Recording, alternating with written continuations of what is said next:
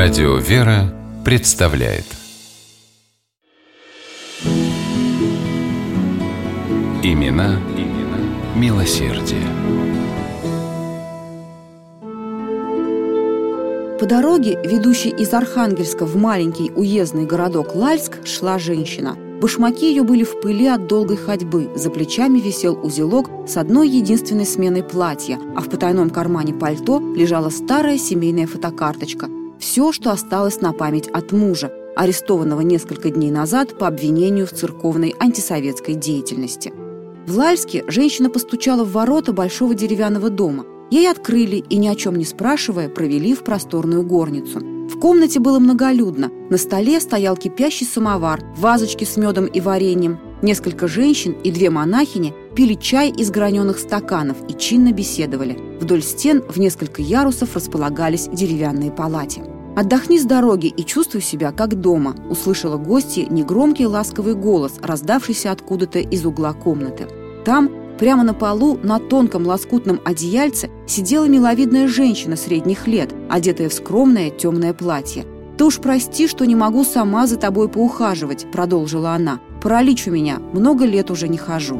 Это была хозяйка большого гостеприимного дома Нина Алексеевна Кузнецова. Единственная дочь городского урядника, она всерьез задумывалась о монашеской жизни, но с постригом не торопилась, думая, что еще успеет. Нужно было ухаживать за старящимися родителями. Ведь несмотря на то, что на дворе был конец 20-х, тихий провинциальный Лальск, по сути, не ощутил ни залпов Октябрьской революции, ни грома гражданской войны. Действовали все шесть городских храмов – жил своей обычной жизнью расположенный неподалеку Коряжемский монастырь.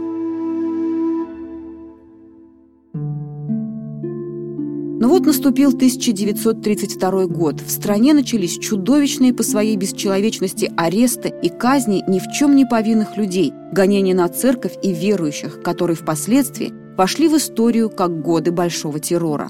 Докатился он и до тишайшего Лальска – Престарелые родители Нины Кузнецовой были арестованы и отправлены в лагерь как состоявшие на царской службе. Пораженную такой жестокостью 45-летнюю Нину парализовало прямо во время их ареста. Только это и спасло ее тогда от тюрьмы.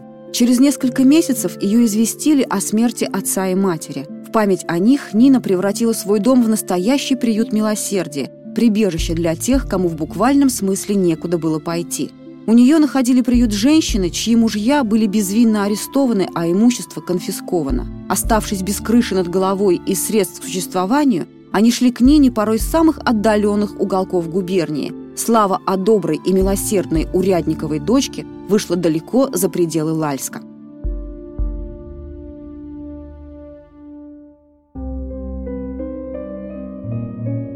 А вскоре город постигла новая беда. Власти решили закрыть Воскресенский собор.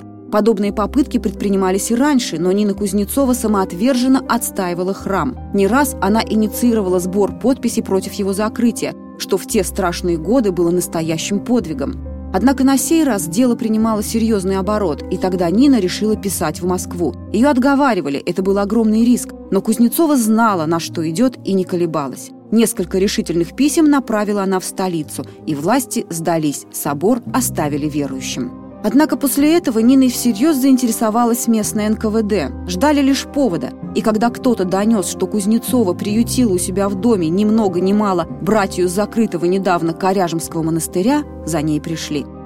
В страшном 37-м больную, неспособную самостоятельно передвигаться женщину увезли на допрос. Все, что делала она исключительно по доброте сердца и долгу христианского милосердия, было вменено ей в вину. Решением тройки НКВД парализованную Нину Кузнецову приговорили к восьми годам исправительно-трудового лагеря, а созданный ею дом для обездоленных и бесприютных хладнокровно разогнали.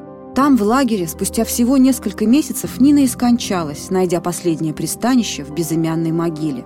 Но память о ее евангельском подвиге милосердия затоптать не удалось. Народ вскоре стал почитать Нину Кузнецову как блаженную, а русская православная церковь прославила ее в числе своих святых мучеников.